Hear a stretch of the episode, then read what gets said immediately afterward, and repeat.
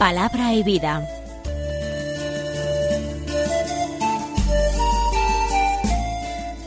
Con el padre Manuel Horta desde Sevilla.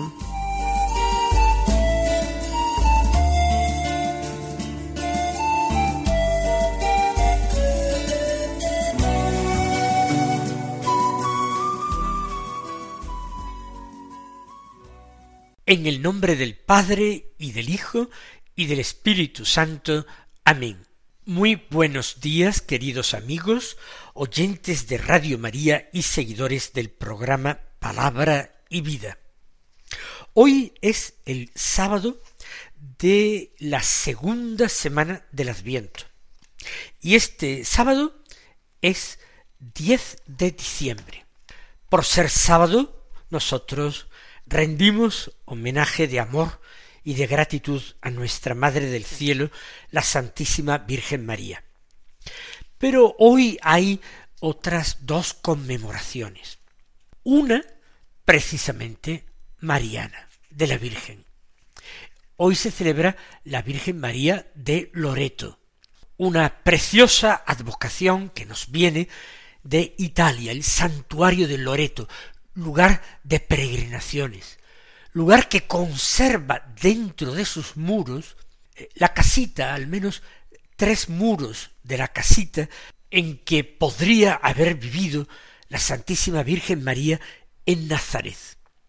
Una tradición muy antigua considera que fue transportada por manos de ángeles hasta un cierto lugar de Italia donde se le veneró desde muy antiguo. Es curioso porque estas tres paredes, estos tres muros que conservas de la, casita, podrían estar eh, apegados o pegados sobre una cueva natural y formar como una primera estancia más exterior y la cueva sería una segunda estancia más interior. Y resulta también muy curioso que no existen cimientos. Esos muros están apoyados directamente en el suelo. Sea lo que fuere, es, como digo, un santuario, un lugar de peregrinación devotísimo en honor de nuestra Madre. Pues hoy se celebra, y en este santuario eh, nacieron, se compusieron hace siglos las famosas letanías de Loreto, las letanías lauretanas, que es la que con frecuencia nosotros rezamos después del Santísimo Rosario. Hoy 10 de diciembre también se celebra la memoria de Santa Eulalia de Mérida, una niña que era de una familia eh, noble, una familia hispano-romana, noble, pero cristiana. Y en medio de una cruel persecución, probablemente la de Diocleciano, ella, para mayor seguridad, fue enviada por sus padres a una casita que tenían en el campo, en las afueras, para que no hubiera problemas con ella todo acompañada de una criada que se guardara allí. Pero cuando estalla verdaderamente la persecución, entonces eh, Eulalia se entera de lo que está pasando en Mérida y cómo hay cristianos valientes que dan testimonio de la fe y mueren por ella. Entonces escapa de aquella casita y marcha a pie hasta Mérida y se va a presentar al gobernador para confesarse cristiana. Tendría unos doce años. El poeta hispano-romano Prudencio describe bellísimamente su martirio, documentándose para ello con las actas martiriales escritas por alguien que fue eh, testigo directo, ocular del martirio. Fue torturada y eh, asesinada, según la tradición, un día 10 de diciembre. Como digo, con sólo doce años fue valiente testigo de Cristo. Dicho lo cual, vamos a escuchar y meditar la palabra de Dios. Y nos encontramos con una pequeña sorpresa. Por primera vez en este domingo, la primera lectura no es del libro de Isaías. Digo por primera vez, porque esto va a continuar ya la semana que viene, la tercera semana del Adviento. Nosotros hemos comentado a Isaías siempre menos los domingos, porque eran textos ya leídos, y, el lunes primero porque correspondía a la misma lectura que se había dicho antes, hecho antes el día anterior el domingo, pero siempre hemos empezado por la primera lectura. Vamos, aunque no sea de Isaías, a comenzar con la primera lectura que hoy es del libro del Eclesiástico, una, un libro de la sabiduría de Israel. Del capítulo 48 se leen los versículos 1 al 4 y 9 al 11. Y dice así, en aquellos días surgió el profeta Elías como un fuego, su palabra quemaba como antorcha. Él hizo venir sobre ellos el hambre y con su celo los diezmó. Por la palabra del Señor cerró los cielos y también hizo caer fuego tres veces. Qué glorioso fuiste, Elías, con tus portentos. ¿Quién puede gloriarse de ser como tú? Fuiste arrebatado en un torbellino ardiente, en un carro de caballos de fuego. Tú fuiste designado para reprochar los tiempos futuros, para aplacar la ira antes de que estallara, para reconciliar a los padres con los hijos y restablecer las tribus de Jacob. Dichosos los que te vieron y se durmieron en el amor. Se trata de unos capítulos del libro del eclesiástico que están dedicados a honrar la memoria de algunos distinguidos antepasados, de algunos distinguidos protagonistas en la historia de Israel, figuras bíblicas importantes. Y los versículos que hemos leído corresponden todos al elogio que se hace del profeta Elías. Para Israel fue el profeta más grande que había existido, de tal manera que eh, hablan de Elías casi no con la misma veneración que de Moisés, que es el legislador, y lo exalta sobre todo, pues la corriente eh, farisea, toda la tradición eh, farisea que se centra en el cumplimiento de la ley, no a la altura de Moisés, pero casi. Recordemos que cuando Jesús se transfigura delante de sus apóstoles, aparece conversando con Moisés y Elías. Moisés es el que representa la ley, porque la ley se dio por medio de Moisés, y Elías es como el prototipo o encarnación del profeta, del profeta más poderoso en obras y palabras que ha existido.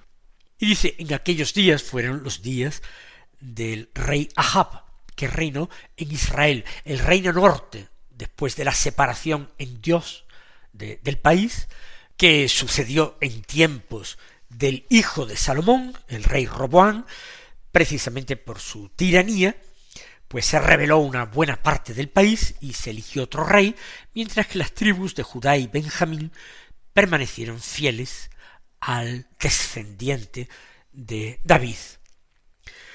Pues bien, Elías predica en el reino norte, el reino que se había segregado, en tiempos, como digo, de Ahab, un mal rey, denunciado por sus pecados, por tolerar la idolatría, cuya esposa era eh, extranjera, era eh, fenicia, y había introducido eh, divinidades de su país, particularmente Baal, y había inducido a su marido Ahab a darle culto. En esos días fue cuando surgió el profeta Elías como un fuego, y su palabra quemaba como antorcha. Su palabra era ardiente, convincente. Elías no fue un hombre de medias tintas. Se le pudo reprochar algunas cosas, pero nunca su valentía. El decir lo que él consideraba en cada momento la verdad, fustigar al pueblo y al rey por sus delitos, por su eh, abominable idolatría. Y su palabra era fuego, quemaba como antorcha, porque era extraordinariamente poderosa. Hizo venir con su palabra sobre ellos, sobre Israel, el hambre, y con su celo los diezmó. Efectivamente, por indicación de Dios, Elías dijo al rey, no volverá a llover, no caerá la lluvia, ni el rocío sobre Israel, nada de agua, hasta que yo vuelva a decirlo, hasta que yo lo diga. Y transcurrieron al menos tres años de intensa sequía. Y con la sequía vino el hambre, porque las cosechas no granaban, se arruinaban, los animales mm, que se utilizaban para los trabajos agrícolas pues morían faltos de pasto, de hierba verde, el agua incluso para los hombres era muy escasa, se secaban los torrentes. La palabra de Elías lo hizo, la palabra de Elías lo anunció. Pero el autor, el sabio de Israel que escribe el eclesiástico, pues dice que hizo venir sobre el pueblo el hambre y los diezmó con su celo. El celo por Yahvé, porque él se oponía a la idolatría y adoraba a un solo Dios, al Dios de Israel, que había sacado al pueblo de la esclavitud de Egipto. Por la palabra del Señor cerró los cielos y también hizo caer fuego tres veces. Cerró los cielos por la palabra del Señor que él dijo, quiere decir que no llovió, como ya hemos dicho. Pero también alude a otro de los prodigios de los que él fue protagonista. También hizo caer fuego tres veces. Efectivamente, mandó, cuando ya Dios le había dicho que iba a derramar la lluvia para aliviar la situación de Israel, entonces él fue a Jab y pidió que todo el pueblo se reuniera en el monte Carmelo.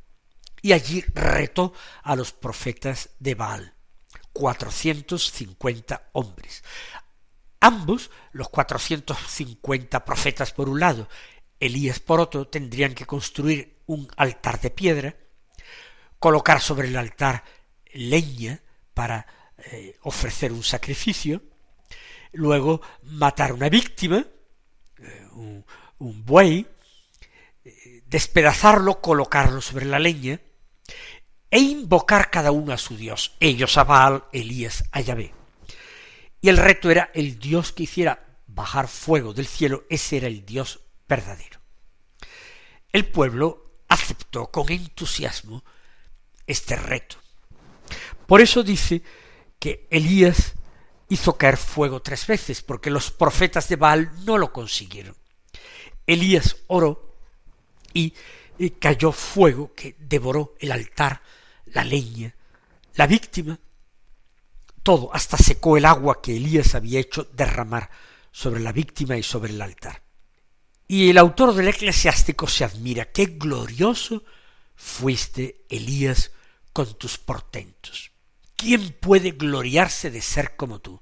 Todo Israel se siente orgulloso de haber tenido un profeta como Elías, que parece que logró convertir al pueblo o a la mayoría del pueblo, exterminó a los profetas de Baal e intentó que el pueblo derribara sus altares y no acudiera ya más a los altares de Israel.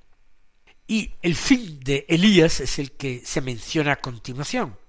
Arrebatado en un torbellino ardiente, dice, en un carro de caballos de fuego. Un hombre como Elías era verdaderamente inmortal, era un amigo de Dios. Y el texto pues fue inmediatamente interpretado con que Elías había sido reservado en un lugar oculto por Dios para que volviera a aparecer eh, al final de los tiempos, en el juicio final, como acusador vehemente de los pecadores, y esa tradición judía pasó también al cristianismo, esa interpretación de un episodio que a lo mejor sólo tenía un sentido simbólico. ¿Por qué es escogido este texto para hoy? Porque el Evangelio hace mención a este hecho. Y quien hace mención del hecho es el mismo Jesús. termina el texto del eclesiástico, tú fuiste designado para reprochar los tiempos futuros, para aplacar la ira antes de que estallara, para reconciliar a los padres con los hijos y restablecer las tribus de Jacob. Esa es la misión, preparar al pueblo para el fin. Dichosos los que te vieron y se durmieron en el amor.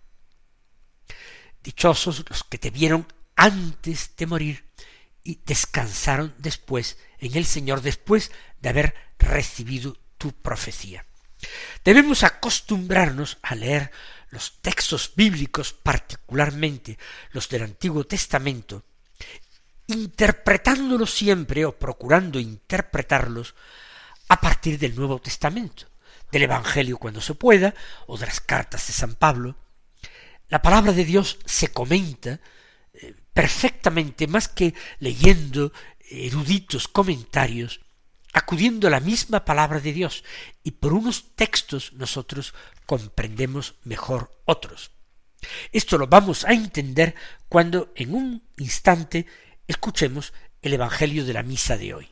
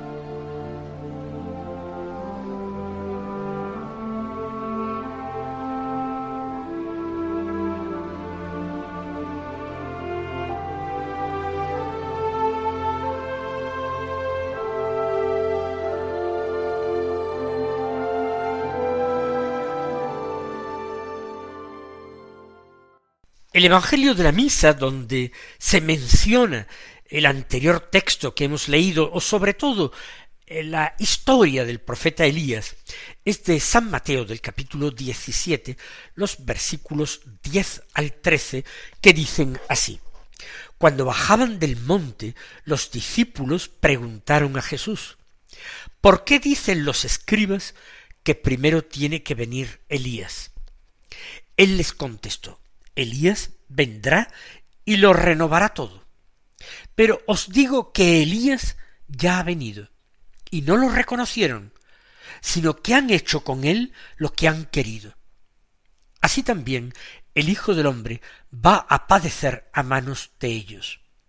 Entonces entendieron los discípulos que se refería a Juan el Bautista.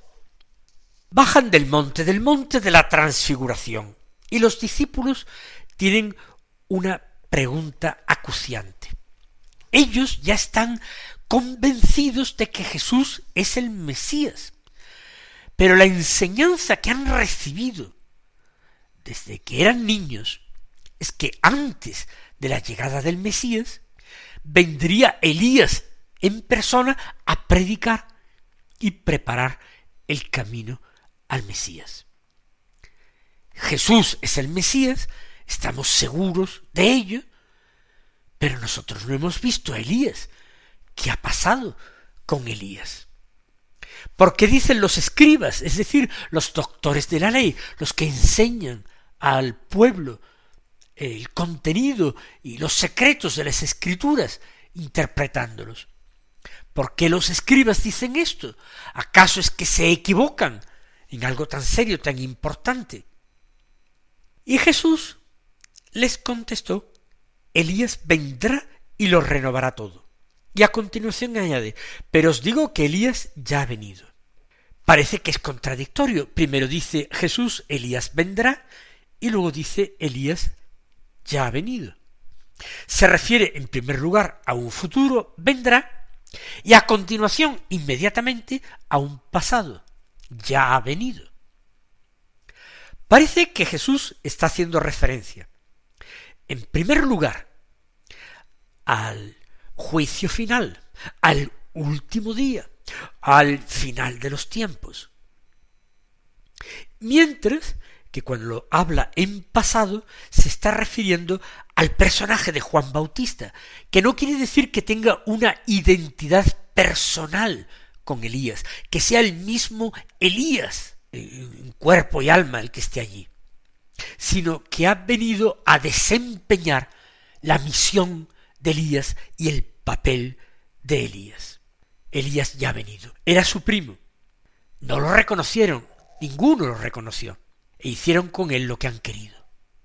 Terminaron, primero lo censuraron, los fariseos y los doctores de la ley, luego fue hecho preso por Herodes, porque Juan Bautista denunciaba en público sus pecados, y finalmente fue decapitado por Herodes por el capricho de la hija de Herodías, Salomé, esa mujer de su hermano Filipo que la había tomado como esposa, quebrantando gravemente la ley de Dios. Dos venidas de Jesús. Su venida en el tiempo, naciendo como un niño en Belén, ha tenido su precursor, su Elías que ha venido con su invitación a la penitencia, con su bautismo en el Jordán, a preparar el terreno para la predicación de Jesús. Jesús igualmente comenzará a predicar la conversión, pero añadiendo porque el reino ya ha llegado. Mientras que Juan Bautista anunciaba la llegada próxima de aquel a quien él no era digno ni siquiera de llevar o de desatar las correas de sus sandalias. Pero también Jesús hace alusión a otro Elías que vendrá y que lo renovará todo. Nosotros no sabemos quién es este Elías, pero parece que antes del juicio, antes del final, o a todo el nuevo pueblo de Dios, o bien al primer pueblo de Dios, a la descendencia de Abraham, le será enviado un Elías para anunciarles la necesidad imperiosa de conversión por la cercanía con el final de los tiempos. Ya el Señor nos lo revelará un día. Ahora hagamos caso del mensaje del Señor y prestemos atención a la palabra de Juan Bautista que resuena y que resonará en el Evangelio que se leerá mañana domingo en la misa. Hasta entonces, mis queridos hermanos, recibid la bendición del Señor.